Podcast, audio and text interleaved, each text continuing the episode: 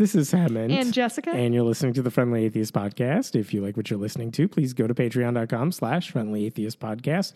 If you haven't done so already, go rate us on iTunes and give us all the stars. We'll just pause for a good 10 minutes while you go do that. Yeah, just go ahead and do that. It's funny. Every time we do this, we'll get like a couple nice reviews and then like one shitty review. Did you see the one, the most No. recent one that I?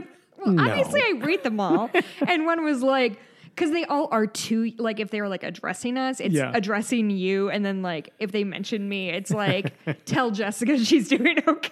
okay, but this one, was, I think the text was Hemant drop the girl, she's annoying, or Ouch. or something. Still gave us two stars. I love it so like as if I can't That also it. makes for good parenting advice. Drop the annoying girl. Yeah. What do you do with your daughter, Hemant? She's almost three. She's she Just has annoying her, all the she time. has her moments Is she terrible twos? Is that a thing? A real on thing? and off. Yeah? Oh, it's totally real. Okay. Yeah. She was nice to me when I. I think she threw something at me, but I, I liked think it. she was quiet. Stranger danger. Big with the That's good. big with them. you don't want I strange know. white people in your house. okay, let's talk I about the news. Let me start with uh, this. Here's a here's a happy story. This will put a smile on your you face know I for like once. at the end. I know, I know. Wait, but we'll first of all, I want to thank everybody. A lot of people reached out. We're like, Jess, I was worried about you last week. Yeah, last week was fucking rough for me. I really appreciate your all's concern. Um, it sucked, but I'm in a better mood this week. I, Oh, good. I didn't almost cancel. so go ahead. Give me a happy story for once in my goddamn life. Here's the happy story. Kent Hovind, a creationist Oh, who has committed so many different kinds of tax fraud that he's been in jail for a long time. Really? Now he's not in jail, so then he started a YouTube channel that's all sorts of cringeworthy. Can you commit tax fraud Uh, on YouTube?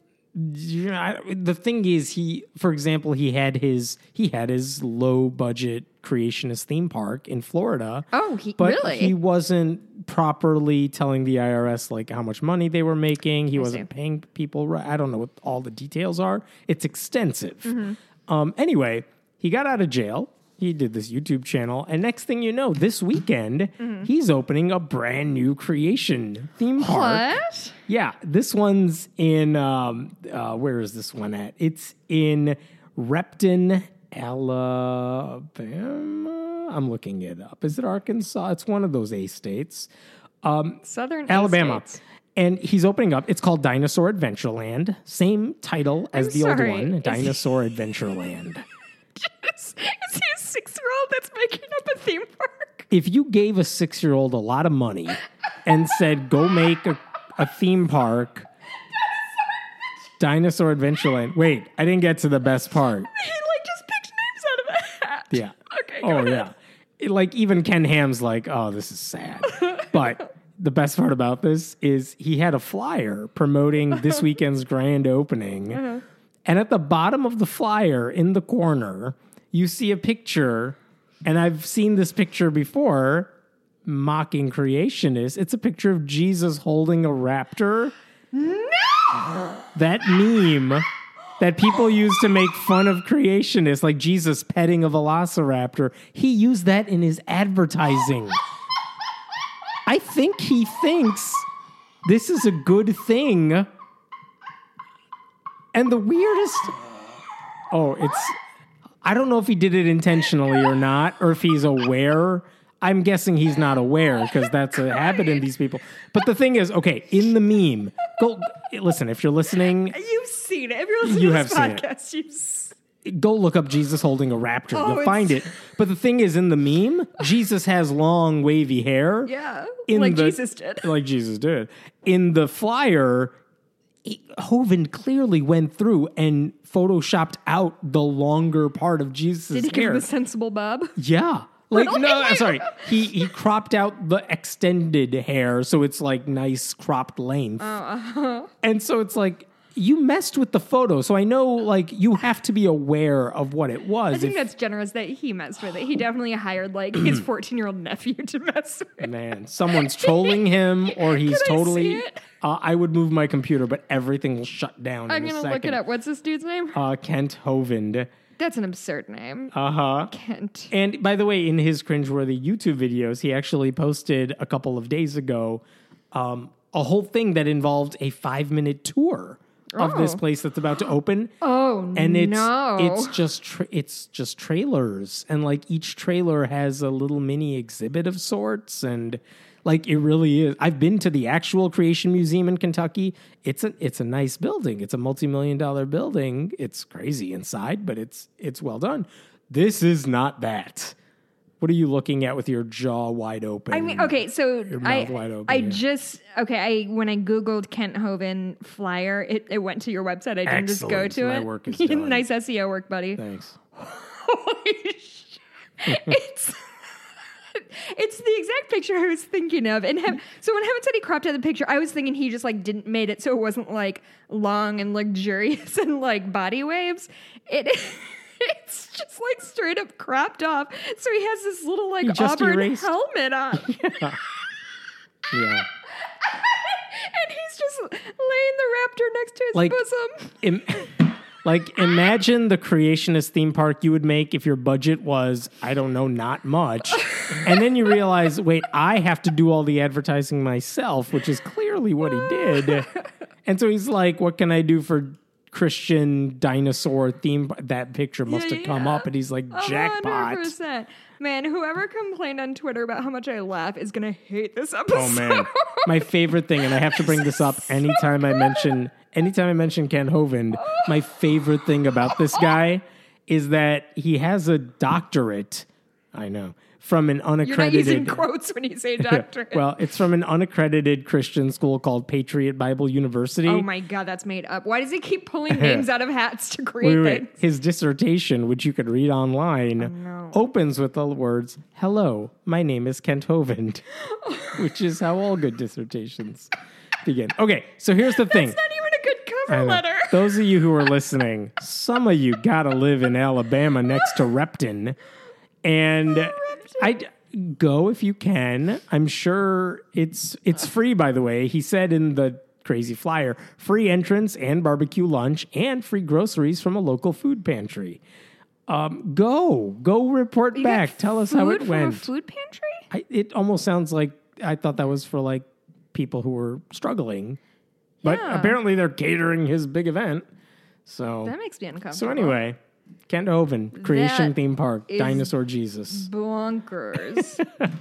Uh, let me do one more here because I think it'll probably be relevant to everything Yeah. else we talk about. Yep. Which is that uh, PRRI, Public Religion Research Institute, they do a lot of polling, like the Pew Research Center. They put out uh, uh, results this week that noted that white evangelical support for Donald Trump is higher today than it has been since they began polling this question. And that's different. We always start hear about 81% of white evangelicals voted for him. Uh-huh. But like they all admit we didn't like him. Wait, when they say uh, since they started polling, is that since he was president or since well, he was well running? before. This Okay. is from October of 2015 when he even Oh. said he wanted to run. Oh, that's when I turned 30. they've Is that why been- they started pulling it? Yes. Thank They've you. been saying, what is, do you support him? Is he Uh. favorability ratings? You know, do you like the guy? And so you could see there's a noticeable dip when there's like the Access Hollywood tape When and he stuff did a like thing that. Yeah. or said a thing or Uh-huh. tweeted a thing. But today, that number for white evangelicals is at 75% favorability. That means with everything he's done since taking office, all the, I mean, think about all the shit he's done since taking office. But we're talking about calling things uh, African nation shithole countries. White nationalists are very fine people. uh, no, there's no day that hasn't had a scandal. He lies all the time. And yet they still Oh my god. like It's him. nonstop. 75% like him. My favorite take on this, New York Magazine's Ed Kilgore was like, I had to ask PRRI, like, if you remove white evangelicals from the mix, can you give me the numbers for the different groups? And what he found is that nobody likes Trump except for white evangelicals. Like the numbers are So well under 50% for every other demographic of people. He's being propped up by the white evangelicals. Right. And that's the only base that hasn't run away for, with good reason. So again, we've said this before. He's giving them the judges Mm-hmm. they want. He's pandering to them. He's giving them the lip service for everything. He's not actually delivering even to them, but he's saying he is. And he's Right. like, look, Merry Christmas. I said it. Now love me. And again, they whatever he does, it's not Jesus like. No. And I, I don't know. It, white evangelicals, they're addicted to Trump's power as much as he is. Mm-hmm. And it's all the more reason that if and when his entire presidency goes down in flames or when history's looking back on this stuff, blame evangelicals, the white ones, for this support. They're the reasons he gets to keep getting away with all this. yeah. Um, and if it wasn't for them, well, he'd be even angrier. But Yeah, well, and I think that there's um, an interesting thing that's happening not only in white evangelicals, which we've seen right since the be- not since the beginning, but since he became the nominee, they were willing to throw their weight behind him. But my favorite is looking back at clips from, let's say, May 2016, so maybe before he had it clinched, and what Republicans would say about him when they thought he was a flash in the pan and wasn't going to do anything. My favorite of which is Time Magazine recent uh, today, I think, wrote, wrote and I, di- I didn't write this down as notes, but I just want to touch base on how fucking pathetic it is. Um, if you just do the tiniest bit of research, you can see Ted Cruz saying all manner. It's Ted Cruz, senator from um, from Texas, who um, is kind of tied up with Beto O'Rourke for his Senate seat. go Beto. Yeah, these these like special elections are and That one's not even preliminaries. Yeah, preliminaries are getting primaries. Thank you, are getting very exciting. Um, anyway, Mm. just But yeah, Trump uh, Donald Trump has trashed. Ted Cruz. He called his wife ugly. He implied that his father killed JFK. And he has on camera said many times, like, he's a liar. He has no moral backbone, like things that we all say about him now loudly. and then Time rolled out its 100 most 100 most influential people of 2018 or 2017, however they roll it. And Ted Cruz wrote this sniveling, like t- boot licking, gross thing about like how fantastic Donald Trump is, and it's pathetic. It's so sick. Like it's I don't like I don't like Ted Cruz. Period. Right? Like there's nothing about him that I would like.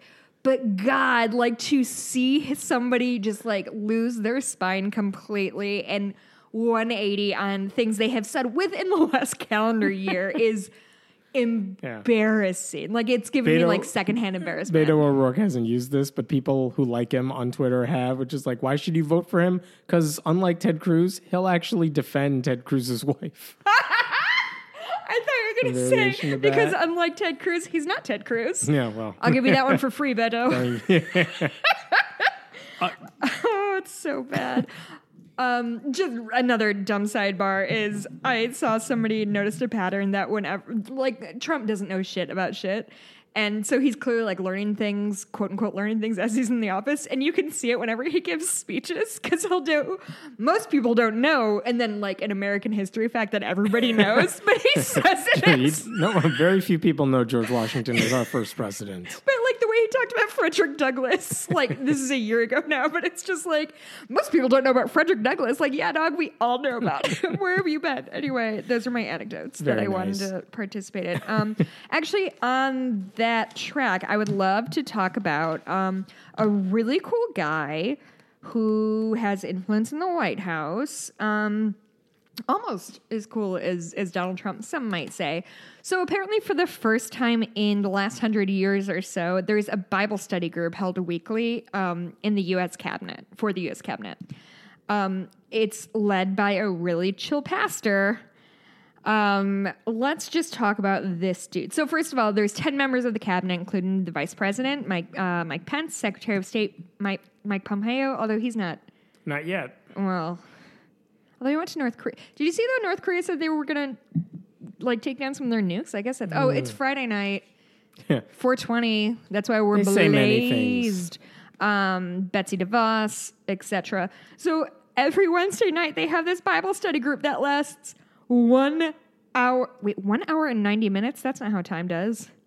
So either one hour or 90 minutes. Yes. That's a long time. When you're like an important person in the United States, Yeah. dedicating 90 minutes to a thing every week is a lot. Anyway, so this gentleman, his name is Ralph Drollinger. Um, and he's the pastor and president of Capitol Ministries, Capitol with an O L, which Clever. A, clever. B, is a fucking genius business plan because all people in Washington, D.C. want to do is be performative about their religion. and so you just set up like a tent and be like, look at, here's this senator. Anyway, um, he said some chill things. Uh, quote, there is a prohibition of female leadership in marriage and female leadership in the church. And those are clear in scripture. It doesn't mean in, a, an, in an egalitarian sense that a woman is of lef- lesser importance, though. So they're not less important, but they can't lead.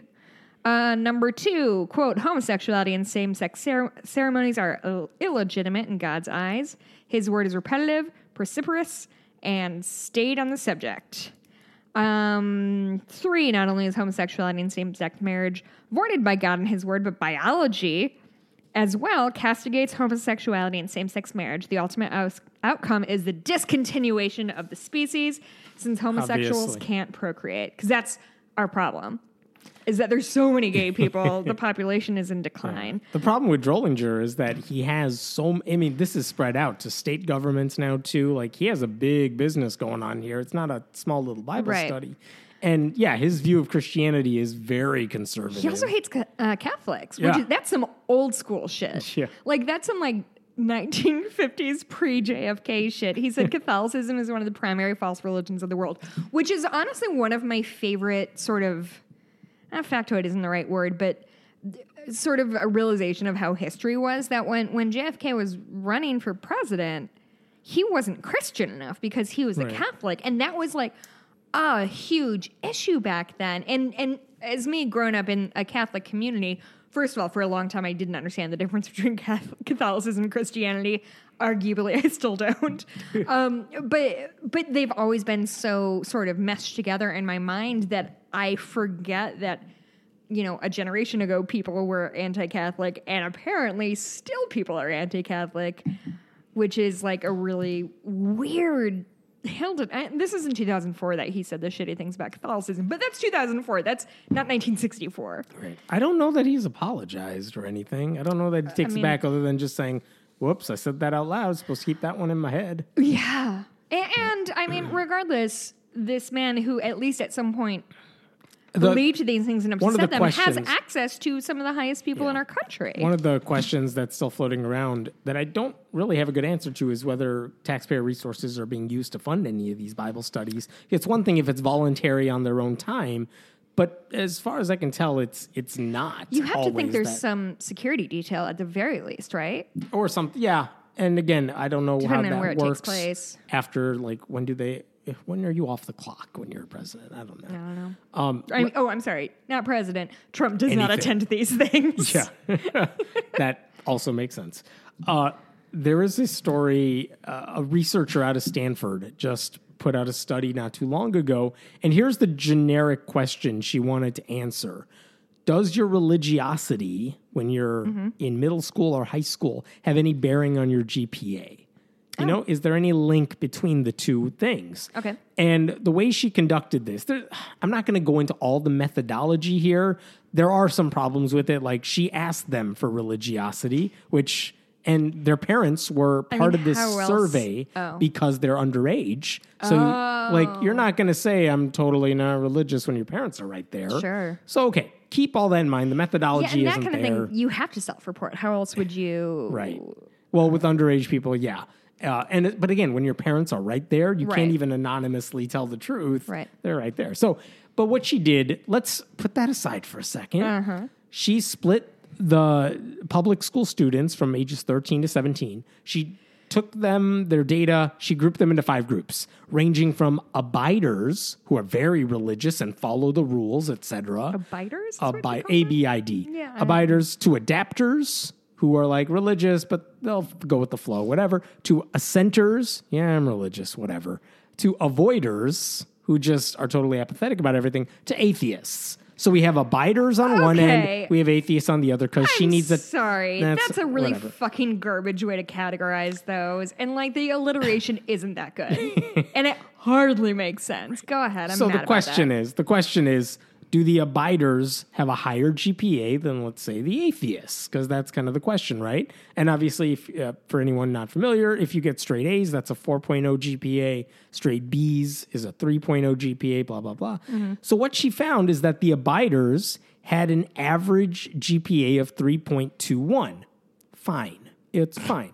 The when it came to the next group, the adapters, they were slightly lower. And the assenters were slightly lower, and the avoiders were significantly lower, like 0.27 GPA points lower.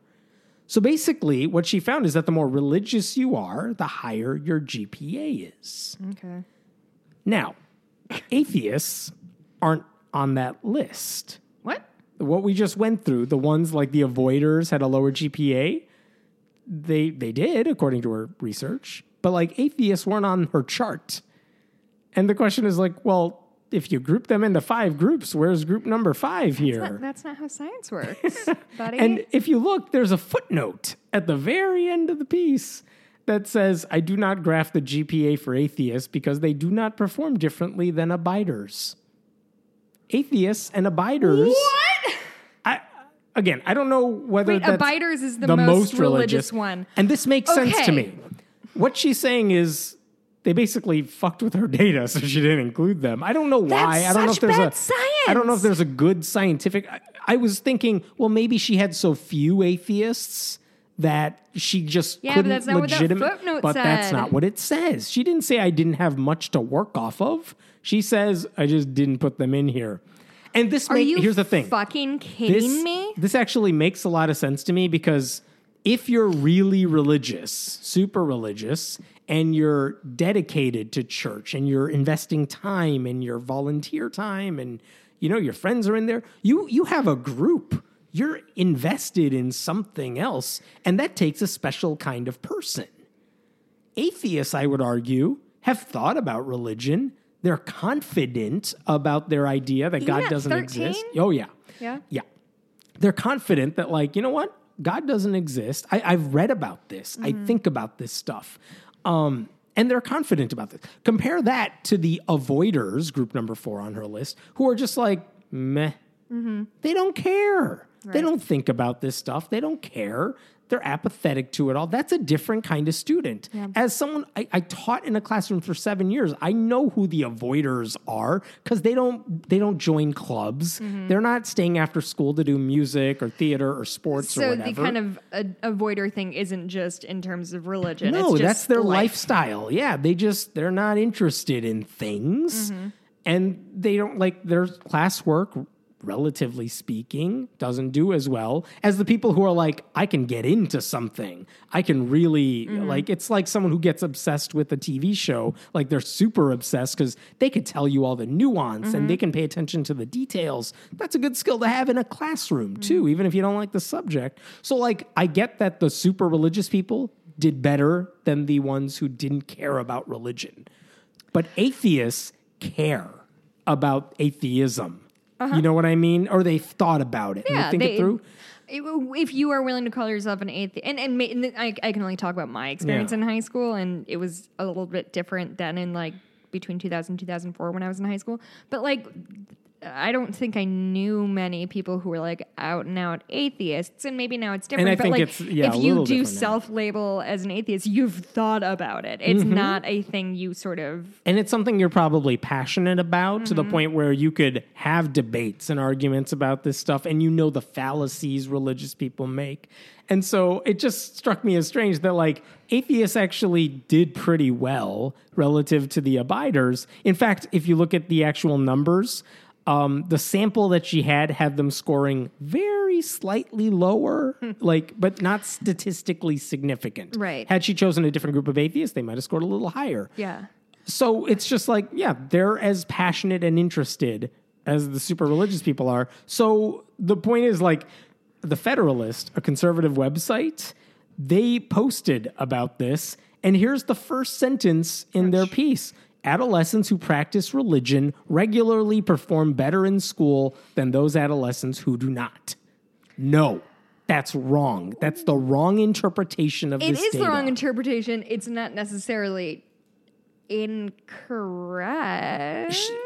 It would only be correct if we're just ignoring the atheists. But I wonder, even if you factor in the atheists, if you average it out, would you, if, if you took the religious and then everybody else, even if you average in the atheists, they, like, it's dishonest, don't get me wrong, but it's not maybe, like, you could interpret it if you want. It's spin.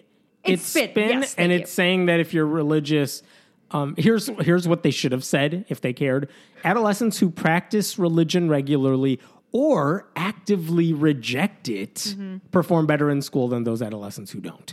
Um, and by the way, they said very clearly in the paper. Uh, we don't know what, if this is causation. I was just about to bring up correlation versus causation. the correlation is there if you take atheists out of the mix, but it doesn't mean that religion makes you a better student No, or that. I, w- I would argue that versa. if you are somebody who's ex- extremely religious through high school, it means you had a family that was religious. And it seems likely if you have the kind of family that's going to drag you to church every Sunday, they're also going to be on your ass to do homework. Yes, exactly. Right? Like, is that unfair? Totally fair. Stanford, uh, the press release for the uh, for this study actually had a much more careful wording about how they posted this.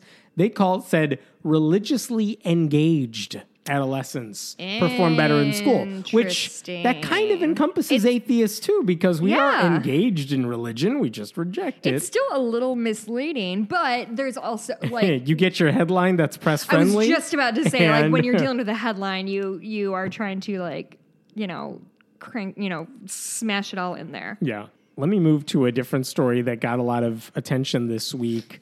Uh, here's the issue it involves Pope Francis.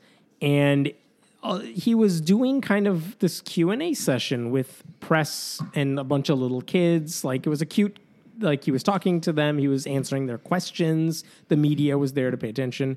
And at one point, and there's video of this online, uh, a little boy comes up to the microphone with a question. He can't he can't get it out. Okay. He's struggling to get it out. Like he's nervous or he has a speech impediment. Uh, nervous Okay. Or sad, and like he's like, I Oh. can't ask this question. And the Pope's like, get up here, come over here, T- Oh. t- tell me your question privately. You don't have to do it in the microphone, right? That's the right reaction. Yeah. And the boy says it. The Pope whispers something in his ear. You see this on camera. You don't know what they're saying, but you see it. And the boy sits back down. Um, and the Pope says, um, I asked him if I could have permission to share his story, and he said yes. So here's what he said. Um, the boy told me that his dad had recently died. His dad was an atheist, but he was a good man who had all four of his children baptized. And the kid wanted to know is dad in heaven? Yes. I mean, your heart goes out for the boy. Um, and the Pope basically said, okay, that's that's the situation for the boy. It's you're it's awful. Um, here's what the Pope said. God, wait, give me Yeah, a second. sure. Tell me. The boy's name was Emmanuel, by the way. That's what the Pope said. So this boy sits back down. I just need him to have handled this well, Hemant. I well, go I- ahead, go ahead, No, I'm he listening. did. He did handle Okay. it well. I didn't like his response, but he handled it fine. For here's what he said. I'm going to quote the Pope here. What do you think? A father's heart. God has a dad's heart. And with a dad who is not a believer, but who baptized his children and gave them that bravura, do you think God would be able to leave him far from himself? Yeah, does according to your God laws, does. God abandon his children? Does God abandon his children when they are good? The children all screamed, No. There, Emmanuel, that's the answer. God surely was proud of your father because it's easier as a believer to baptize your children than to baptize them when you're not a believer. Surely this pleased God very much. Hmm. That's a that's a nice answer. Like Yeah. your father was a good man. He did the stuff the Catholic Church wants you to do. It had to be even harder for him because he didn't believe in God. So what does bravura mean? um, eh, bravery. I just looked it up. Yeah, great technical skill and brilliance shown in performance or Okay. activity. So he said all this, Okay. and I understand why he said it because that's Okay, I will say before you say any Yeah. criticism, I Yeah. will say from the Pope, whose whole jam is God, like I cannot think of a better answer he that he the Pope could have given. Yeah. I think uh, I, think think, I, would expect differently from other people. But like, I think most of the headlines said that too. Yeah, Look at this amazing thing. Uh, the Pope told this little boy whose atheist father died. because we've definitely heard much worse answers than that. Like I've certainly personally been told much worse answers about that, like to my face regarding like I'm not religious, but I'm a nice person. Like, oh no, no, no, don't worry, you're going to hell. Like it's fine, don't worry. Right. So I want to give the Pope credit. You know, cool Pope, cool again. Yeah. But okay, what are your Okay, so the problem with this Uh-huh. is that's not Catholic teaching. That's it. Uh, it's fuck, not that's Catholic a good point, teaching. Hemant. Uh, Catholics believe you have, like Protestants, you have to accept the divinity of Christ if you want to get to heaven. The only exception is people who, quote, through no fault of their own, do not know about it. Like we're talking about the tribes that have no access to the outside world. Right. You know, are they going to go to hell or something? Which is why it's really cool when missionaries go to those countries. Let me tell you about something so now you could be tortured Right. eternally. Um, th- that's the exception to the rule. But atheists who know about God, Mm-hmm. know about Catholicism, and reject it all, they don't get a pass. No. Listen, Emmanuel's dad, by Catholic teaching, is burning in hell. cool. He is. He was an atheist. Maybe he did the baptism thing because he had pressure from family or culture That's why I was baptized. right? But like that doesn't mean anything necessarily. Um, so this here's the thing: the Pope basically told this kid this nice story to protect him from the teachings of the Catholic Church because that would have been devastating. So, So what does that say about his own view of his teachings? pretty much. Like I know he wanted to say something nice, Yeah, but it really rough. his answer almost sounded like a your maybe your father had a deathbed conversion sort of thing. Like he was a good guy. He clearly had some love for the church because he baptized you. That had to be hard for him. So maybe he's okay. That's what the answer sounded like, which is only it's fine if you don't think about what the Catholic Church actually teaches. So, you know, it's I get why people called it beautiful and heartwarming, but it was also dishonest. Yeah, you're right. That sucks. I think you're the only person to say that because I got a lot of flack online when I said that. No, I mean you're the thing is you're a hundred you're both right and wrong. Like yes, he did the kind of objective right thing because what are you gonna fucking tell Right, a what are you kid to their face that their dad is burning in hell? He did the kind thing. By the way, the kind the, he's not burning in hell either. No, right, right, He's yeah. Like not. let's He- put that all by the yeah. wayside. But no, But by uh, Catholic teaching, he is. So, like, why? Why God, Pope? no, why that's are a really good away? point. Like, uh, if the Pope isn't standing behind Catholic teachings, then who is? Right. Which is which is a fair point. Um,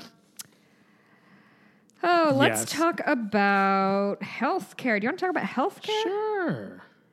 Oh, you know what? Actually, before that, I want to talk about this kind of more lighthearted thing. So, Okay. um, do you know Scary Mommy? It's a website of sorts. It's like a blog. I, I see it pop up. It tends to have like fine content, you know, thought pieces and things like that. There was a really nice piece in there. Um, it's by Elizabeth Baker called "Why Do Why." I might have written this down wrong. I think it's why people think Christians are assholes, or why do people Chris- think Christians are assholes? Okay. Regardless, the keywords are Christian and assholes. And so this is written from this woman, Elizabeth Baker, which, by the way, is like the most good Christian name I've ever Yeah. heard in my entire life.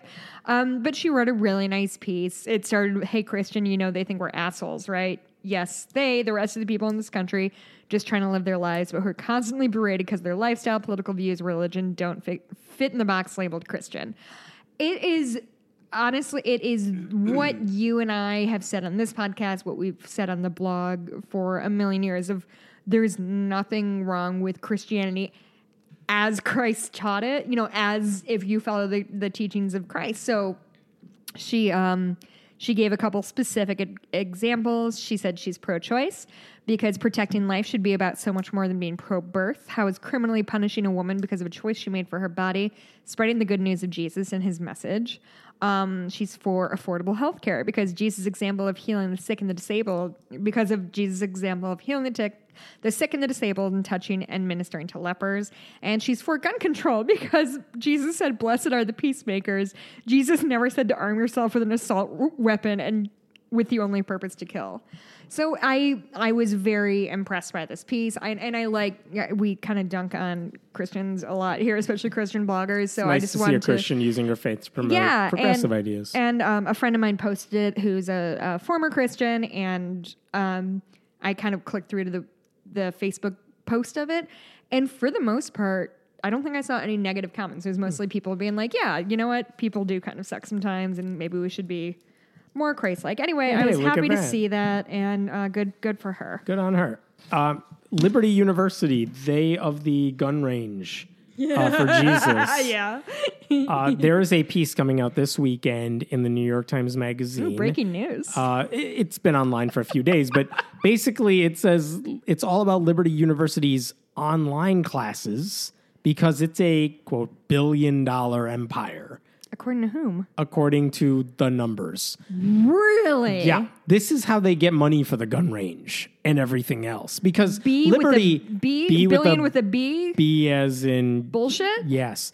They have so much money coming in through the online stuff that, like, because their actual campus is not huge. They don't have a huge student body.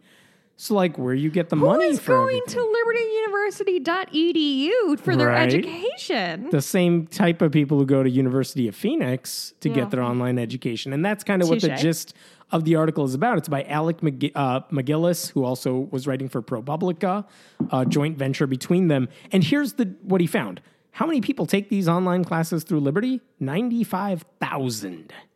It's a lot of people. Wow. Um, I'm going to quote here. By 2017, Liberty students, the online ones, were receiving more than $772 million in total aid from the U.S. Department of Education. Yeah, they're getting taxpayer funded I just Liberty moved education. into the mic so I could drop my jaw I know, that doesn't work right. Bad make sure people heard that. Um, and he adds nearly a hundred million of it is Pell grants. The rest are student loans. Wow. Um, they also received uh, Department of Veterans Affairs benefits for people coming back from war. That's $42 million in 2016. Um, and so, like, all their revenue is coming from this taxpayer funded education. And okay, so the question is well, is it a good education? Is it a fundamentalist Christian education? You know, is it at least, are they getting their money's worth for all this? I've never thought about the chep- separation of church and state in Right. regard to 'Cause- private 'cause religious colleges. In theory, if they're providing what they want to provide, you can use your money, whatever, student loans, wherever you want. yeah, BA is Um, a BA. A couple things about this: the recruiters who are calling you up to like get you to sign up. I bet they're really straightforward and clear about what kind of university it is. Bingo! They do not. They're told not to mention Liberty's Christian orientation until people have agreed to apply. Um, and here's where it gets shady. Oh, oh, here it is. yeah, okay. the type of education you get at Liberty, I mean, it's not a good education. So these classes don't transfer everywhere. And they make you take like a core set of religious classes right up front before you could take the ones you actually want to take. Yeah, that's like when I was in college, I had to take math classes. Yeah, the and, like, prereqs, right? That's exactly as useful as religious training, right, Hemant? Right, Hemant? Oh, yeah. oh, yeah. I mean, look, look, there are totally classes I had to take my first year of college where Please tell like, me what they are. uh, there was one on Asian immigration that I was forced to take against my will. Had Aren't your parents Asian immigrants? long story. Yeah. So I had to take, that's but it wasn't. it wasn't. It wasn't about my people. Oh. It was about other Asians. East which was, yeah, it was fine. It was just like I didn't sign up for this class, but all right. There That's was really also specific. Mine were all pretty high level. um, there were I can't remember some of the other ones I had to take where I'm just like I have to, but whatever. You have to take those classes. You could take all the other ones. I took an astronomy lecture, and it was right when they um, Pluto? when- right when Pluto happened. It made the class very exciting. I'm sure it did. So at Liberty, they make you take like several religion courses up front, which are essentially useless outside Yeah, of the what Liberty those classes world. look like? Like, what are those tests? Like, do they test you on biblical knowledge, or is it? I don't have that in front of me, but they are Bible studies classes, and Okay. Liberty teaches a creationist type So of you- view on the Bible. Do you you take it like I took American history? It's the same so. thing of And here's the thing: when you take a few, like four of these courses, not only do they not transfer to other real schools, but like now you've invested Mm-hmm. They're a also- lot of money. and they're also not useful for your life. No. um, you've also put in so much money into take getting the credit for these classes that when they're like, well, now you could take whatever math, biology, whatever. It's like, well, I guess I have to because I've already spent thousands of dollars on these. Like it's the sunk cost fallacy Yeah. That you've already put money into it. So you're now you really don't want to leave the Liberty ecosystem. Um, and at the, as they said, leaving Liberty University Online without signing up for more courses would mean wasting the money spent on the first four. So there's that. So Liberty University is like the Trump University of the Christian world. Yes. I think they made that comparison too. And by the way, um, one of the professors for these classes, because they have so many classes going on, um, it's not even good instruction. One of the instructors said he was not expected to engage in the delivery of actual educational content. Basically, they got a curriculum from the team of course designers, and these people were just glorified online babysitters, the actual teachers. Um, there was very little instruction. As a professor, said one of them, you show up and your job is to handle emails and grade. Like the quality is very clearly dropped down. Um, everyone knew that the online classes subsidized the physical university. Um, and give them credit where it's due. They saw this coming decades ago, or They a decade ago. Liberty? Liberty. Jerry Falwell Jr. saw this coming a long time ago, so he invested heavily into on- developing online courses. And now it's where they get all their money from. And that money subsidizes all the other crazy stuff they do on campus. But uh, I will say, if you get a chance to read the article, we'll have a link to it. It's fascinating because, again, you, when you think online university, you may think University of Phoenix is like predatory of sorts. Like they try to get it for you, and like, what are you going to do with the University of Phoenix degree? But like Liberty University Online, under the radar, but very influential. They're the second biggest online university in the country. Wow. And they work the same way as the other ones. And it's How not. I never heard of that? Yeah. So interesting article. That's the thing. And while we're talking about kind of shady things these people are doing, uh, we mentioned this a while ago, but um, a couple months ago we learned Focus on the Family and Liberty Counsel, both of which are nonprofit Christian groups, had basically relabeled themselves as churches. They're not just nonprofits like Planned Parenthood or the NRA or FFRF or whatever. They're churches now. And what happened is okay, I'll tell you a quick story here. I heard from somebody, a blogger, who found this online. He was looking through their IRS forms that are publicly available, said, Hey, this is weird. He wrote a thing about it, passed it along to me. And I'm like, Well, that's weird. That seems wrong. How come, like, Focus on the Family is a nonprofit, but they're not a church. Um, and so I passed it along to some lawyer friends. And finally, they must have sent it around their people, their legal people. And they finally issued a report on it this week. They months later. This is People for the American Way. Okay. This is the people who make Right Wing Watch. And Wait, so these are your friends that you passed it on Yes. to? And I said, like, my friends are like my friends who went to law school for a year. Your friends are like the people who run nonprofits. To, I said, like, when you said your friend, I was like, oh, my wife's coworker. I sent it to them and I'm like, this seems shady. Uh-huh. I don't know if it's shady, but you guys have lawyers who work with you. Yeah. Maybe they fi- maybe they'll know if something is weird here. Uh-huh. And here's what they found. They basically got information. They filed the Freedom of Information Act requests with the uh, with the IRS, I believe, and they finally got the information they wanted. And basically, what they got was the application that Focus on the Family sent to say, We're call us a church. Yeah. And like, here's the justification because the IRS is like, you're not a church. and Guys, Focus has to focus, like, focus, sorry. Focus has to say, here's why we're a church. And like, remember the Steve, uh, John Oliver bit years ago that said, like, anyone can be a televangelist. It's not hard. Anyone can be a church. And we're a church because we watched last week tonight. And the IRS actually has a 14 bullet point list of what it takes to be a church.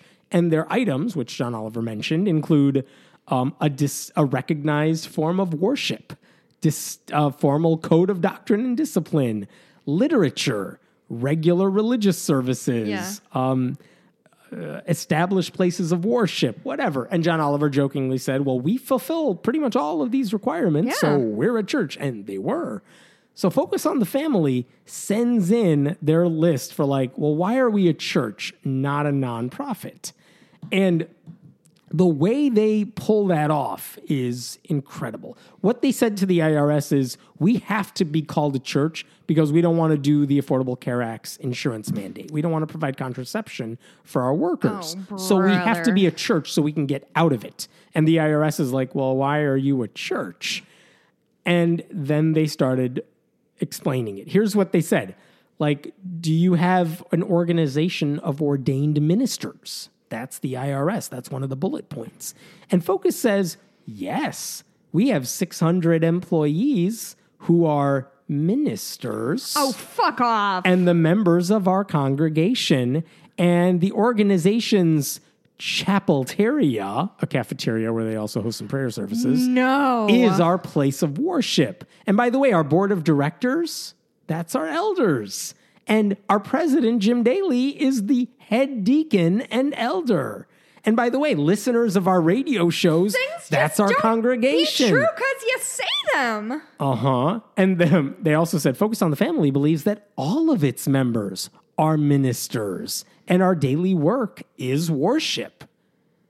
It's they're stretching the definition of church to the point of parody. Like John Oliver did it to make a joke out about it. These people are actually doing it. And the IRS eventually said, "Yeah, all right, fine, you're a church now." And here's what that means. Like here's what that basically means. If they were just a nonprofit, they would have to tell us how much money they're taking in, where mm-hmm. that money is going, justify that they're providing a service to different groups. Mm-hmm. Every nonprofit in the country has to do this mm-hmm. As they are tax exempt. Yeah. Churches are also tax exempt because they are they qualify as a nonprofit. The difference is churches get special rules. They don't have to tell you like how much money is coming in from where, where that money is going. Um, they can be way more opaque about all of this. Um, and so focus it's so frustrating, but that's what they did. Liberty Counsel, the legal group, did it too. And I suspect there will be more to follow. Other Christian nonprofit groups that call themselves churches just to get away with all this.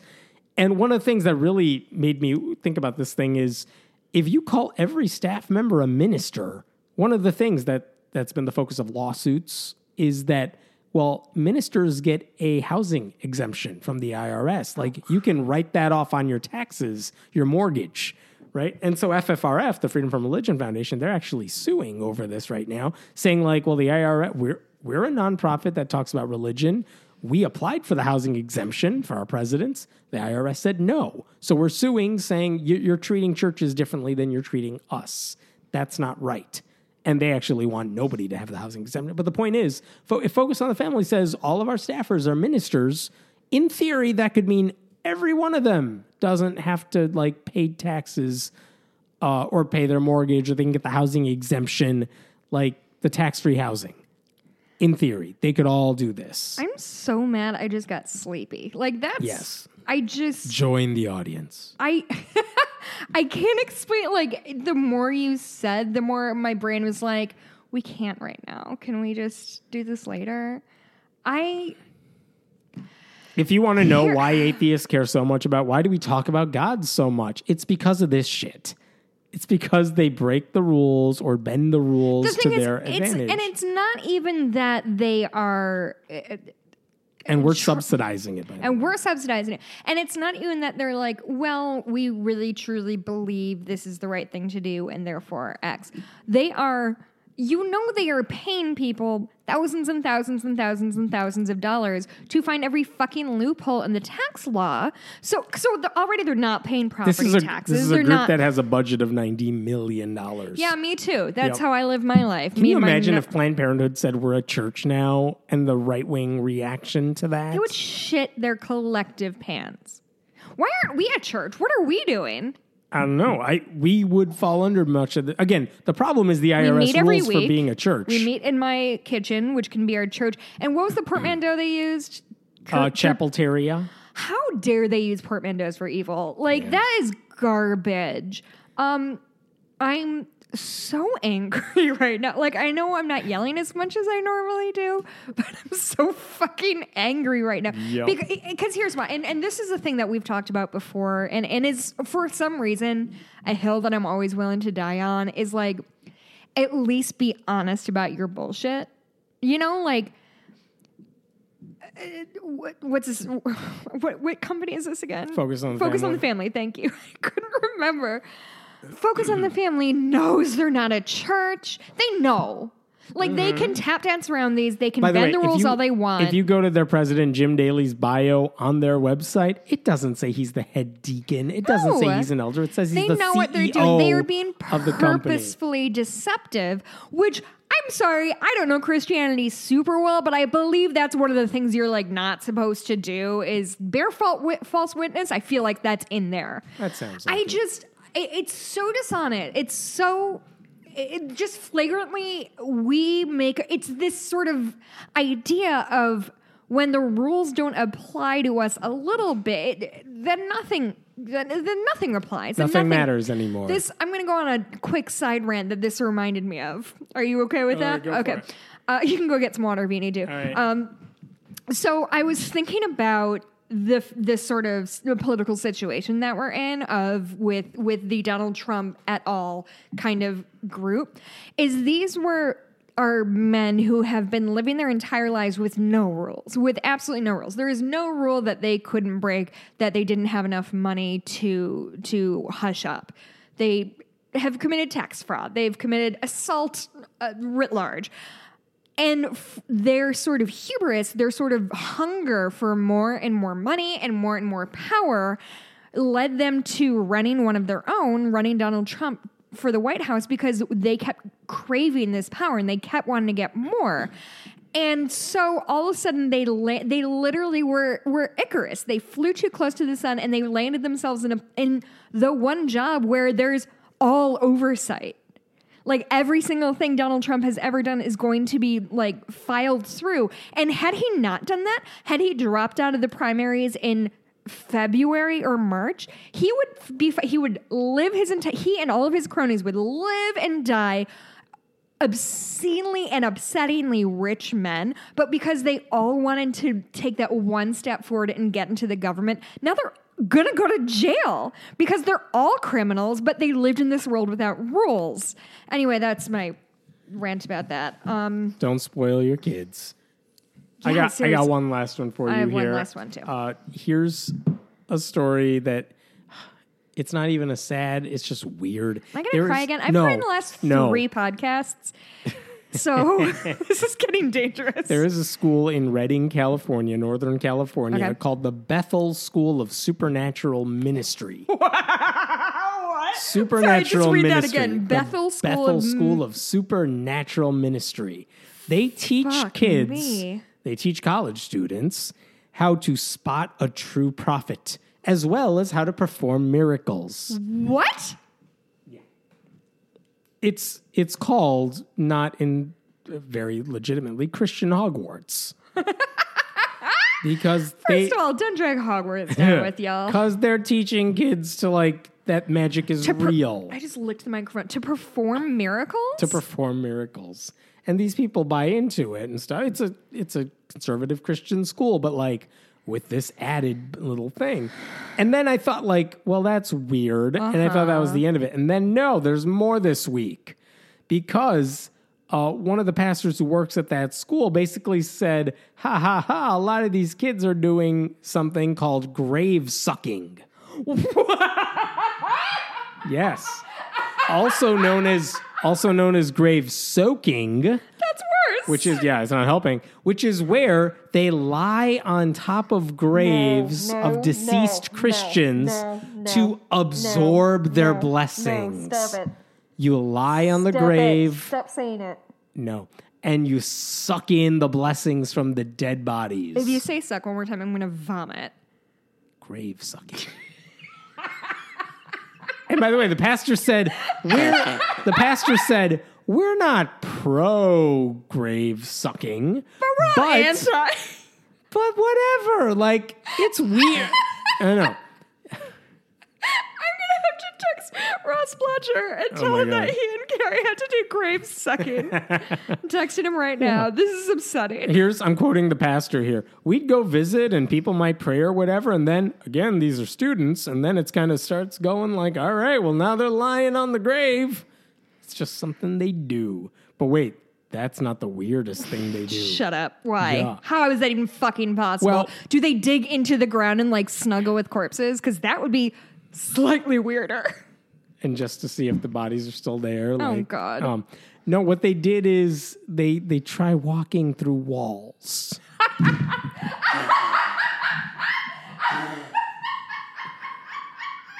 uh huh. You all right there? Uh huh. Yeah. Here's the background here.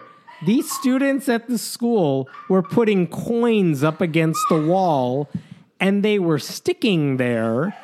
I'm quoting the pastor still. And they're like, oh man, this is God. This is supernatural because the coins are staying on the wall. Not, not, oh, maybe the wall is damp. Maybe it's sticky. Maybe it's just up there for a little bit. Maybe we should investigate why the coins are sticking there. Wait, I'm going to keep quoting the pastor. And we're in a staff meeting going, What? That's weird. Why are you doing that? Somebody go pastor them and talk to them. Students that are trying to walk through walls because it's in the Bible, right? So they walk through walls and they're pra- trying to practice walking through walls. And we're all like, uh, yeah, that's a little out there. Oh yeah, that's where they cross the line. Right. Which is that's a weird response for people who think miracles are real. But two, that means kids are walking into the wall. Like platform nine and three quarters. They're just walking in it, which at least if they're banging their head, that would explain some of this stuff. But they're doing it because they think they can walk through it because Jesus will make it happen.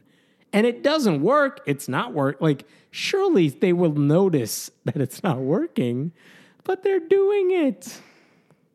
Bethel School of Supernatural Ministry. So if you have no other options in life and you're in for a good time, that's where you want to apply.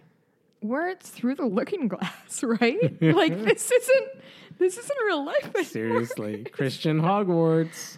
Um, by the way, um, BuzzFeed. BuzzFeed has a reporter who actually wrote a long. This is before the walking through walls and grave sucking, but she actually did a whole story on the mirror, like the rest of the school, because this is weird, right? Um, like because these little weird quirks, she says, they're at the very center of all this, but this is a real school. People go here for college. Then they graduate and enter, in theory, the real world. I don't. I just. I. And how are how are atheists the weird ones? These people are running our government, by the way. Jesus. Um. What else you got? Oh my god. I kind of wish we had ended on grave sucking because well. I've got. I've got one more thing, Yes. and then um, listener mail. Okay. Uh, so, um, so there is a representative from Minnesota. His name is Keith Ellison. Um, I like him. yeah, he's very great. Uh, so on um, April fourteenth, he made some uh, comments that he got a little flack for from the right. Um, so he said, uh, in regard to, uh, so he's talking about healthcare and, and access therein, thereof, there too. Sure. Quote, do you know that in Missouri and in Texas and maybe other places, maternal mortality has risen? Women are dying because we are losing elections, we being Democrats. We don't have the right to lose a damn election. We have to win. We have to win.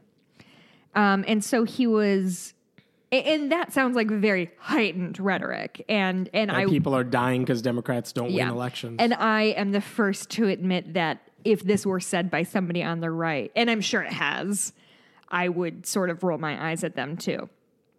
Um, and and and so he got criticism. Uh, predictably, got criticism from the right. Uh, Tomi Lahren, Tommy. Tammy, Tammy. uh, quote, Are you kidding me? Is this how you plan on winning elections, Mr. Ellison, by blaming the Republican Party and Pl- President Trump for the rate of pregnancy related deaths among, among women? That's so outrageous. I doubt even the Democrats believe it. Uh, Breitbart said they li- they linked to a Kansas City Star article from 2016, which said that uh, quote most of the women um, in in regard to um, uh, maternal mortality rate, most of the women die from cardiac issues and blood clots due to the high rate of women in the state who smoke or are obese. Many of these women incre- increase the risk of developing diabetes or heart, heart problems, which is fair and not untrue.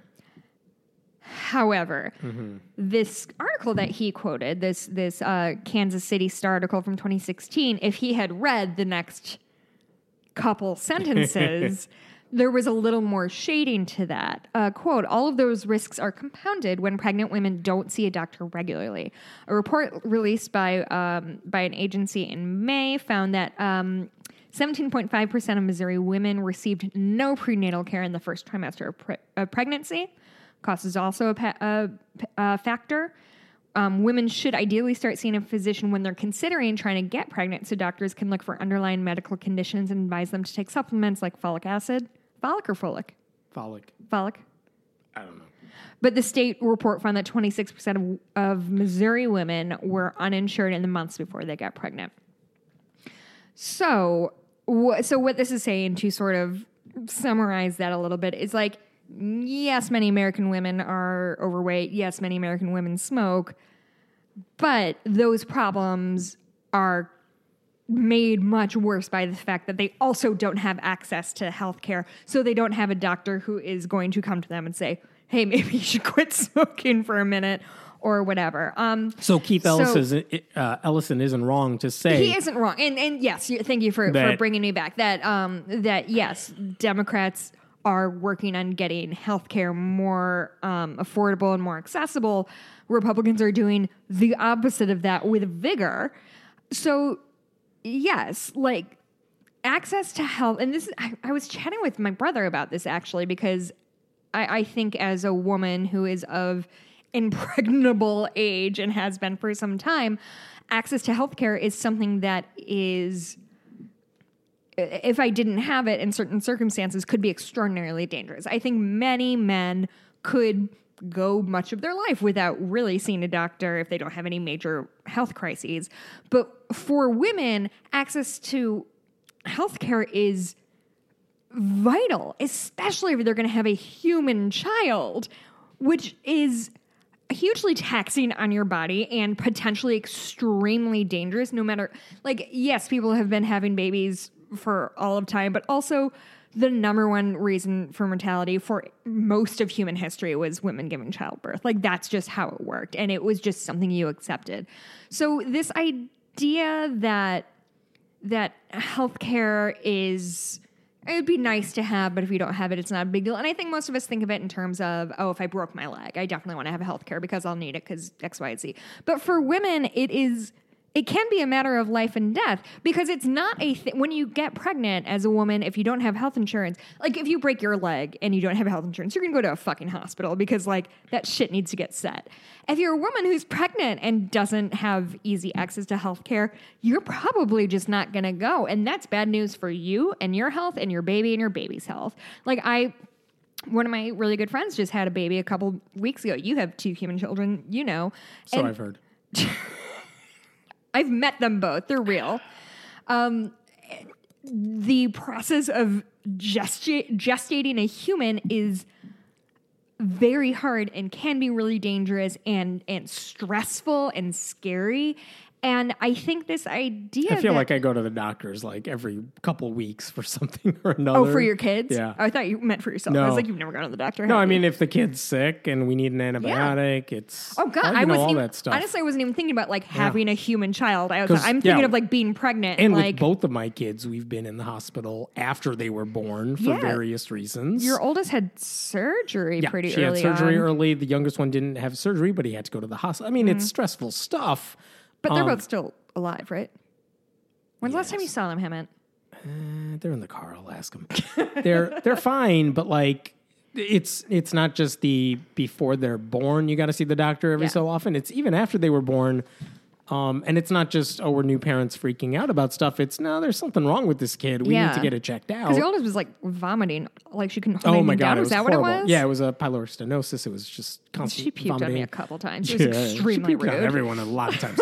but um, but yeah, it was a lot of stuff, and like, it, it's treatable, but it Oh, yeah. means you got to have access to that stuff. And even that, even if you do have access, even if you do have s- kind of insurance, that doesn't mean it's affordable. Like I and I, Right. I've It's not gone through it. stuff. It's super expensive, and uh, like I don't know. It it literally didn't occur to me until a few years ago that like. Like yeah, you think about like oh, it takes money to like raise a baby and childcare and feeding it and like putting things on sharp edges. I guess is what you're supposed to do, right? Yeah, yeah, supposed to, Each of your kid has one eye, but together, but like literally. it's a full baby. unstoppable.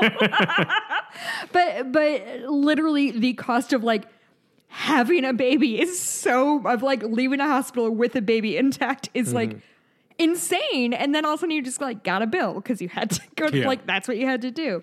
So I, I think Keith Ellison, though, it's hyperbolic in a sense what he said, but he's not wrong. He's not wrong. It's not what I, would use in a campaign ad necessarily. No. But if you're trying to pump up Democrats to say, look, you have to do everything possible to win this race because we Yes. can't afford to lose it because people's Because you're lives are raising at the stake. stakes, right? Yeah. You're raising the stakes of, of what it means and what it means to stay at home on, on election day. And so in this, this isn't going to be particularly funny, but like, um, I just want to read some statistics that I that I dug up um, from the Centers of Disease Control. Uh, American women are three times as likely as Canadian women to die in the maternal period. They're six times as likely to die um, as Scandinavians. In every other wealthy com- uh, country and many less affluent ones, maternity morality ra- mortality rates and morality, they're very immoral around here, um, have been falling. In Great Britain, um, the rate has declined so dramatically that, quote, a man is more likely to die while his partner is pregnant than she is. But in the U.S., maternal uh, death deaths increased increased from 2000 to 2014. Um, nearly 60 percent of these deaths were were preventable. And to kind of like uh, p- stick a pin in it, let's also acknowledge that it's a problem for all American women. It is a huge problem for minority American women. Yeah. Black women are three to four times as likely to die from pregnancy related causes as their white counterparts. A disproportionate rate that is higher than that of Mexico, where nearly half of the money lives half of the population lives in poverty. So, and not to like dunk on Mexico, Mexico's an excellent country, but like I feel like Mexico is this almost boogeyman that the right likes to hold up is like, oh, it's such a trash country, and that's why everybody's trying to come up here. And like, man, if you're black and pregnant, maybe like fucking truck down to Mexico because it's safer for you. I don't know, and I and I feel like every time I see this, that might have been a tasteless joke. I'm not sure. I don't know anymore. Um, and I see a lot of people who are anti. Um, uh, uh, like state issued health. That's not the word. Single payer healthcare, I guess. Yeah. Because people will talk about like, oh, it. Because there's longer wait times to get into whatever, and for or like for your surgery, there's a longer wait I promise you, no one in the UK wants our healthcare system. A, yes, and B, like how, like how heartless and selfish do you have to be? That look, if there's a waiting time for your surgery, then obviously it's not elective, but not emergent, right? Like you're not about to die. How fucking selfish do you have to be that you're not willing to wait wait a week or a month for your surgery to make sure that there are people who Can have access to healthcare. who can survive and like and maybe that doesn't mean this you're is this is not a fair comparison, but I we live in Chicago. There's the CTA, the trains. Everyone complains about the trains because, of course, we do. Mm. I remember going to a different city where they had a public transportation. I'm like, oh, this is so much better, and the trains are better, and you could see when the trains are coming in a fast. They're more timely. I can't remember if it was Boston or DC, but I was like gonna say the thing is, if it's Boston, my friend hates Boston right, Transit. right, right. Everyone in those cities hates their public transportation. Mm-hmm. Um, if you go uh, to London, I was there like ten years ago or something. It was the same. Like it worked amazingly well, Mm-hmm. but of course, everyone there complains about it too. Everyone always complains about the stuff they have, Mm-hmm. but like when you've seen a few of these. It's like, no, we really do have it bad And- compared to those other places. Thank God we have public transit around here. so it's like when I hear people saying, "Oh, Britain has to wait a while." They complain about the NHS. Yeah, they do because they live there. Of course, they're going to complain about it. People no to one, no one is saying we want to trade or we want what you have. No. no. It's a good system. They're not going to give it up for what we have because our healthcare system is crappy. It's so, garbage. Thanks, Keith Ellison. What's the what do we have for Um, mail? I've got uh, listener mail, and then we're gonna do. Hap- I don't think we did happy things last week, and I think I was in a deep funk, and I didn't All have right. anything happy. right. Um, so this is from Claire. Um, UArk, University of Arkansas. Is that what we think that means? Sure. All right, sorry, Claire. Um, she just wrote us tonight. Hey guys, I tweet every thir- Friday afternoon to get listener mail. You guys can just write in whenever you want. We get really good listener mail when I tweet out about it. Um, please feel free. Um, Hemant and Jessica, that's fine. Claire, I usually go first. Uh, big fan of your show. I've been listening since it first came out. And I have to say, I definitely, oh, thank you. She likes this style of show better than the interviews. I'm 20 years old and in college, and I'm definitely an atheist. My parents and pretty much my entire family are Catholic. Um, and there are two things I want to hear you talk about. One is, can you please talk about how ridiculous transubstantiation is? Um, I know you know what that means, Hemant. Let's talk about it. Yeah. Uh, so she talked a little bit about her experience in um, Catholic school and how she got in trouble for transubstantiation, uh, dunking on transubstantiation. Good, as you should. Look, here's this is something that surprises So me if- because if people- Catholics don't always seem to understand their own doctrine on this. We'll give like a Yeah. child's description of what Sure. transubstantiation is. If you people, take a communion wafer, they put it in your mouth, and if Mm-hmm. the if it's a consecrated communion wafer and the priest has said the magic words Mm-hmm. and stuff, and they put it in your mouth, Catholics literally believe that's the body of Jesus that you're eating. Literally, and it turned. not metaphorically. No. It's literally the body of Christ, and the wine is the blood of Christ. Have you heard the tweet that like some kid was like, "How much communion do I have to take before I've eaten a whole Jesus?" Yes. And it's a fair question because he is infinite in a way by their logic then. But it is it's a crazy idea because if I showed you an unconsecrated communion wafer and a consecrated one, you would never be able to tell the difference. Me. I would know. Most laymen wouldn't. there is no difference between them. That's because I it's have just four Catholic grandparents. just a wafer.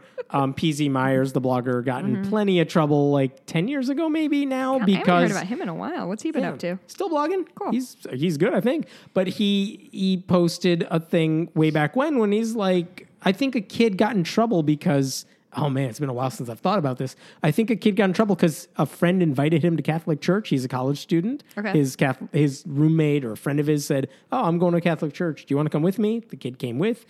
And the priest put the communion wafer on his mouth, if I have the story right. And the kid didn't swallow it, just kind of kept it there and then took it out. He's like, "Oh, I have a keepsake." And Ew. what I know, whatever. But people saw him do that, and they're you like, sure it wasn't in his hand? That would make more sense. I don't think it was. I think, that, Gross, but uh, people thought he was stealing Jesus, and the kid got in trouble, like threatened with expulsion for stealing Jesus from this church. Literally stealing Jesus because they're Catholic. That's incredible. And PZ was like, You send me a consecrated wafer. Someone did. And he like stuck a nail through it. And this apparently upset many Catholics. The point is, this is only controversial because Catholics believe it's actually Jesus. At least Protestants will do the communion stuff, but they're like, It's metaphorical. We're all doing this together. And I think there's also a segment of people, and I want to say it tends to be like the religious right slash like uber patriotic type people, like the kind who have like American Eagles on their back windshields, who there's something about like metaphor and symbols versus reality that there's a disconnect there somehow. Like I, I think a thing we you you and I have talked about um, because we talked about somebody stepping on the Bible and what does that mean? Right, and and I think we both decided like I cannot think of a thing somebody would step on that I would be hurt by, even if it was a picture you of step like. on my God delusion, I'll be like, Stop that. but, I'm even if not it's gonna- like a picture of my family Right, right. or whatever, like I understand what you're trying to do, but like you didn't physically do Right. You didn't hurt them. You didn't. Do, you didn't do anything more than like say mean things about them, and arguably less. But but that's what people get so It's- mad about. Like it's a question some college professors have done in class where they're like, write down. Uh, they got in trouble for this sometimes, at Yeah. least once that I can remember. Like, if you're assuming most of you are religious, write down the name Jesus on a piece of paper, put that paper on the ground, step on it. yeah. Would you do it, or do you feel weird about it? Mm-hmm. Um, would you feel weird if I told you, "Hey, uh, Jess, I got you the sweater for Christmas"? By the way, a serial Oh, you. killer wore it before. Would you feel weird about wearing that sweater as if the serial killer's like part of you now? Like, no, But which serial killer?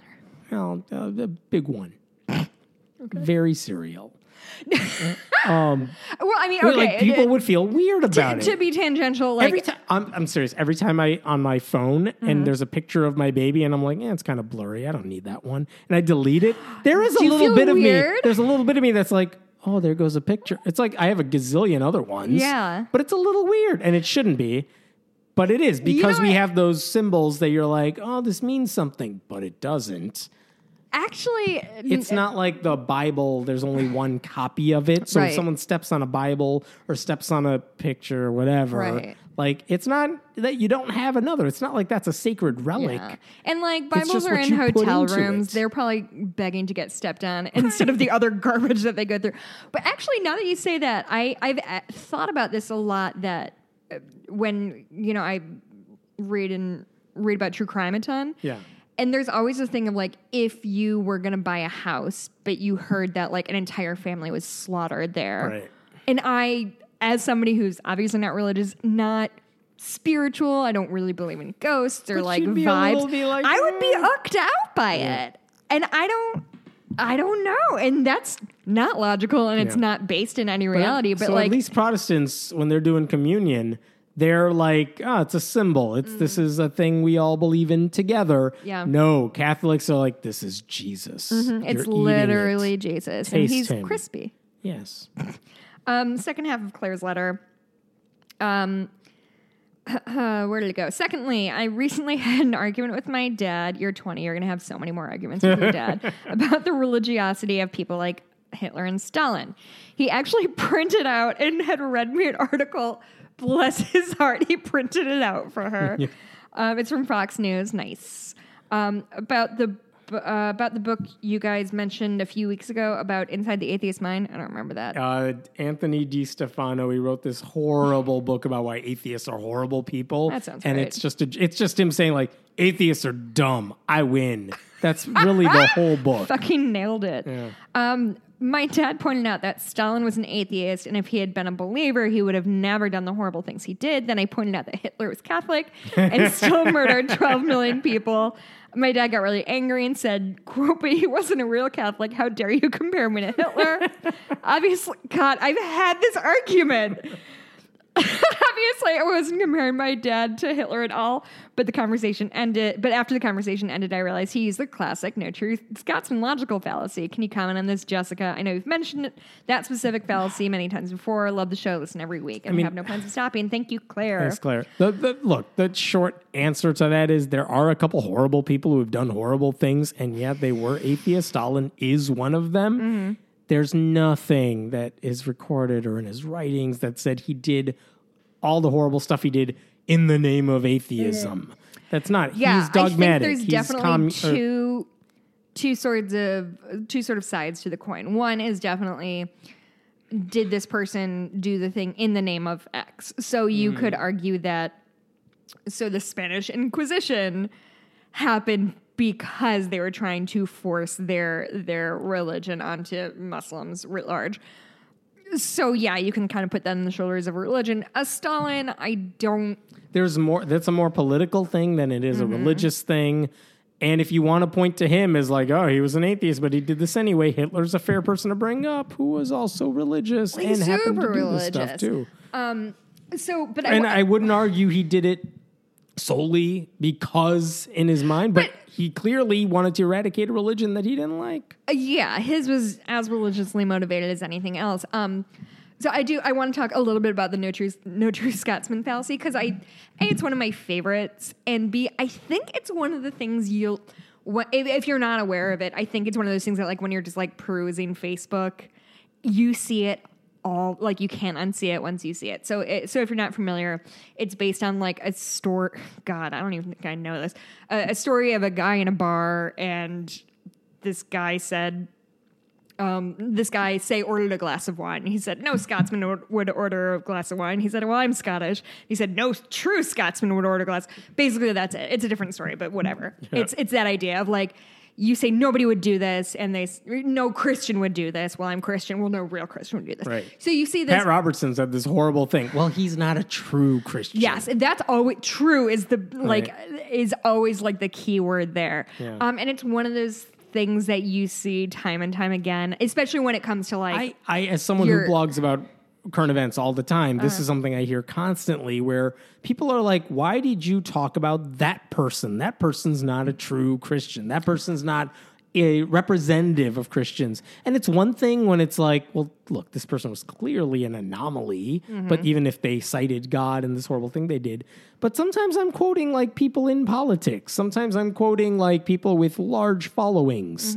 These are not random one offs, Mm-hmm. Yeah. you know? So it's who are you to tell me what a true Christian is? Yeah, you don't know any like they have as much of a claim to it as you do. I wish you were right and that person didn't count. Yeah. But they do because they follow the rules of, oh, they believe Jesus is the divine. Well, it- so that counts. And it, it really, st- I mean, it's a logical fallacy for a reason, but it, it starts you talking in circles because you say, well, we, so for example, we should vote for Trump because he's the Christian. Well, all these Christians have done this shit you disagree with. Well, they weren't real Christians. And so you kind of go round and round about, like, I'm going to vote for this person because they say they're a Christian. As soon as they do something I disagree with, like, oh, uh, they're not exactly the He's Christian. a baby Christian. Yeah, he exactly. wasn't there yet. exactly. He wasn't a Christian before he was like he went through a conversion after the pussy tape, pussy grabbing tape, whatever. Christ. Um, I've heard all of those things. Yeah, and it's so, exa- so the Hitler Stalin thing though, Oh yeah. they were Stalin was an atheist. He Mm-hmm. didn't do it in the name of religion. You could say that about I think Pol Pot is always in that mix too, uh, in Cambodia and whatever. If that's like where if you, you got to go go through for the these terrible arguments. dictators and, and terrible leaders of genocide, like George Carlin said it well. More more wars have been more people have been killed in the name of God than any other reason. Like there's plenty of other stuff. Like you way said, the it, I thought you Inquisition. were like adding George Carlin into my list of like Pol Pot, Stalin, George, George Carlin. Carlin. I I don't know what he did in his free time. no, he wore black turtlenecks. Yes. Um, yeah, it's. I, I think, it, and, to be fair, it is a it is a sword that cuts both ways. Um, and I think it's always important to make sure we're aware. Like, if, just because somebody says they're an atheist or has atheist viewpoints, doesn't mean they're always logical, and doesn't mean they always apply reason. It just means Right. they don't believe in. And in this God, is something right? I've really tried hard to make sure I'm doing in And anything it I'm writing, which is there are atheists who say some stupid shit and do some stupid shit, and we know them because we cover them. Not them. you and I. ever. Yeah. No, the, the the people we talk about on this podcast are there's a lot of atheists who say and do stupid things. Yeah. It would be wrong for us to say, well, they're not really an atheist. Oh no, they No, are. it's bullshit. They The- are. and it has no bearing on what they did was stupid. right. They can they can be atheist and stupid. Mm-hmm. Other people can, not us. not us, but everyone else. Uh, if you have uh, questions or thoughts you want us to address, you can email us at friendlyatheistpodcast at gmail.com. Um, I also wanted to say this week, um, the first kind of official uh, episode of Fables dropped. Um, so if you are a donor to Patreon, so you should have gotten an email from me. I so hope. there's literally dozens of you who have listened to it. Um, but yeah, if you and so it's I've talked about it before, but it's going to be a sort of monthly book club, so to speak, between me and uh, people I like and love. Uh, so this one that came out this past week was me and my. Uh, my best friend from high school, her wife, who's also extremely close to me, and we read this garbage romance novel and it was so fun and we had such a great time recording it. Um, so you can donate a dollar a month and have access to that. Um, it's something that i really enjoy doing and i'm gonna gonna keep doing it. If you have any thoughts on that you can email me at fables podcast at gmail. That goes right to me. You don't have to go through hemant to reach me. Never. if you want to talk shit on Hemant, if you want to talk shit on me, go to Twitter, go to iTunes reviews, go to email, go to Facebook. Listen, if you want to talk shit on leave us, Hemant, if you want to leave us a five star review, you can shit on me as much as you want. I don't care. I don't read them. Hemant, what's your happy thing of the week, buddy? um, you go first. I'm thinking. Someday you're going to have something happy that happens in your life. It's not even the weather. We had nice weather today. It was. It was nice. You can't do weather. You've done weather like 17 times. I know. Um, so my happy thing is um, I started, so I've been reading a lot of um, nonfiction recently. So I just read some true crime stuff. So I read Mindhunter by John Douglas, which was what the series was. A series is multiple shows that come one after the other. Oh. Uh, this was on Netflix, which is a streaming company. streaming is when you can. I have Netflix. I don't use it, but Um, I have it. Mindhunter was a show that came out over the, the winter, and it's just about like the 1970s and they doing behavioral behavioral science to catch serial killers. And I read the book, and it's honestly maybe my favorite true crime book I've ever read. I was just like enthralled by it, and then I read The Man Who Mistook His Wife for a Hat, which it oh, fuck, I've what's heard the author, um, which is just about. I'm gonna look it up because I can't remember the guy's name. Um, can you just look it up while you while I'm talking? Yes. Um, it's about a uh, um, not a psychologist. Oliver Sacks. Oliver Sacks. Thank you. Um, who went through some weird cases that he's had of people with very specific sort of um, um, psychological issues. So they there was somebody who had eh, it doesn't. It's just a lot of things. There were people like couldn't determine faces versus other things. Anyway, it was interesting. It was sort of a bummer. So today, my happy thing is that I decided I wanted to read Phantom Tollbooth again for the first time since I was a kid. And reading, I, I read about, you know, a half hour of it before Hemant got here. And I've probably read that book 20 times. I read it over and over and over as a kid. And so it feels kind of like watching a movie you've seen a million times, like you kind of know the rhythm of it. And it's making me super happy. And it's a really nice. good book. And I really like it. And that, that made me very happy today. Very cool. Uh, this isn't. Uh, there's a. My wife's birthday's coming up. We were trying to figure out. Oh, maybe we should just. We'll lead to the kids at home with the grandparents. Yeah. We'll go somewhere for a weekend somewhere. Um, and then uh, I forgot where we heard about this. There's a website called Pack Up and Go, packupgo.com. And basically the premise, which we haven't pulled the trigger on this yet, okay. but it's intriguing. The premise is just you tell us your budget, you tell us where you've been and where you're coming from. So, like Chicago, oh, we went for a wedding in Denver a couple years ago, so not there. Um, and here's the other places we've been to. We kind of like to hike, we mm-hmm. kind of like to do this stuff. You give them that stuff in your budget and whatever details they need about you. And then they're like, all right, you're going to have to dress warmly go to the airport and then we'll send it to you two days in advance everything you need like ticket wise but just show up at the airport and like open up your envelope you'll find out where you go Cool. Cool or Scary. scary But also cool. so we're debating whether we're like do we just want to go somewhere or do we want to go through this I feel like that's my husband's waking nightmare. that's that's pretty much mine too so i'm like oh, it's just three days it's not gonna be yeah. bad But you're so you're flying somewhere. It's you would be like, flying somewhere and they would book the ticket for you in advance, but you're stuck.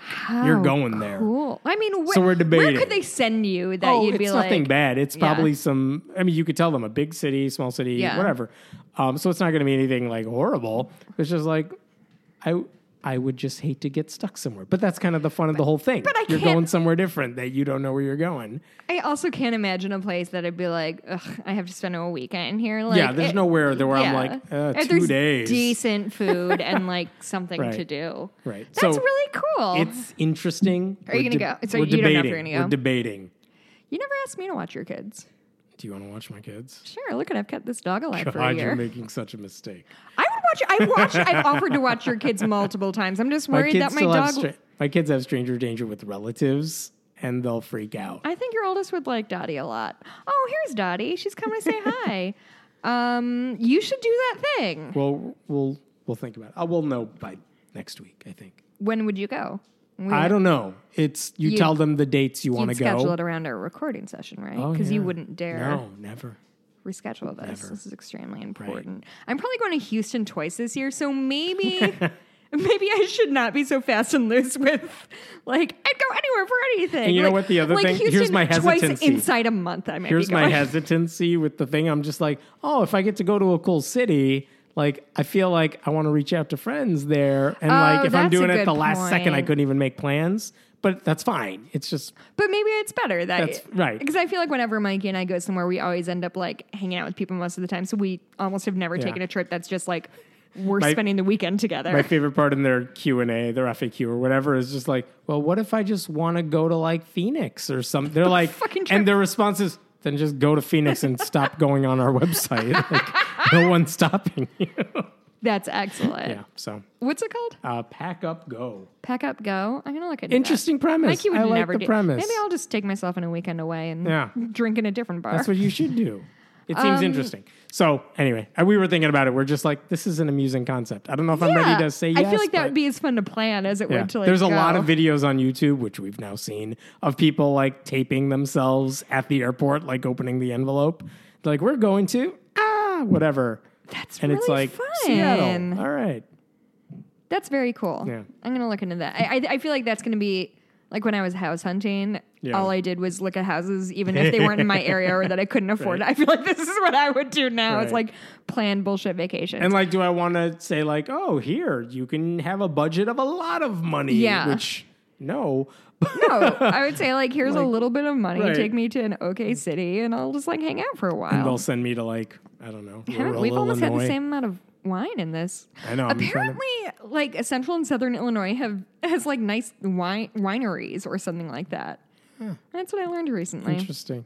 Was that boring? No. Mm-hmm.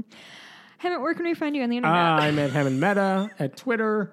Yeah, you know what? Friendlyatheist.com, patreon.com slash friendlyatheist podcast. Did you rate us yet? You've had all show to do it. yeah, what have you been doing? what have doing? you been doing? Are you Go- driving? Go, read the Pull over. Go There- rate us. Go read the latest mean things about me because there. I need to be very clear. Every time we get less than five stars, it's always complaining specifically about me. I really want to make sure I'm clear about that. There's a there's a small but mighty contingency of people that want me wiped off this. My work here is done. I've left enough reviews. but also, what would this podcast look like if it was just you on a microphone? It'd Be boring as shit. I know that. I just like like get, get rid of the girl, like, and then what? like, Dude. anyway, uh, you can follow me at Blueberry B L U E B U R I E on Twitter. I'm almost at a thousand followers. Nice. It's getting late. I'm getting slap celebrate. happy. Yeah, that's gonna be a big deal. Now I just need now I just need twenty That's thousand more when Twitter. check mark. That's when Twitter starts sending you checks at a thousand. yeah. No, oh, yeah, how yeah. much? Uh, Can I all quit of the my internet. job? Yes. Wow, all of the internet money? Yes. That's really cool. um, cool. Thank you. See for you next week. listening. Bye. Bye.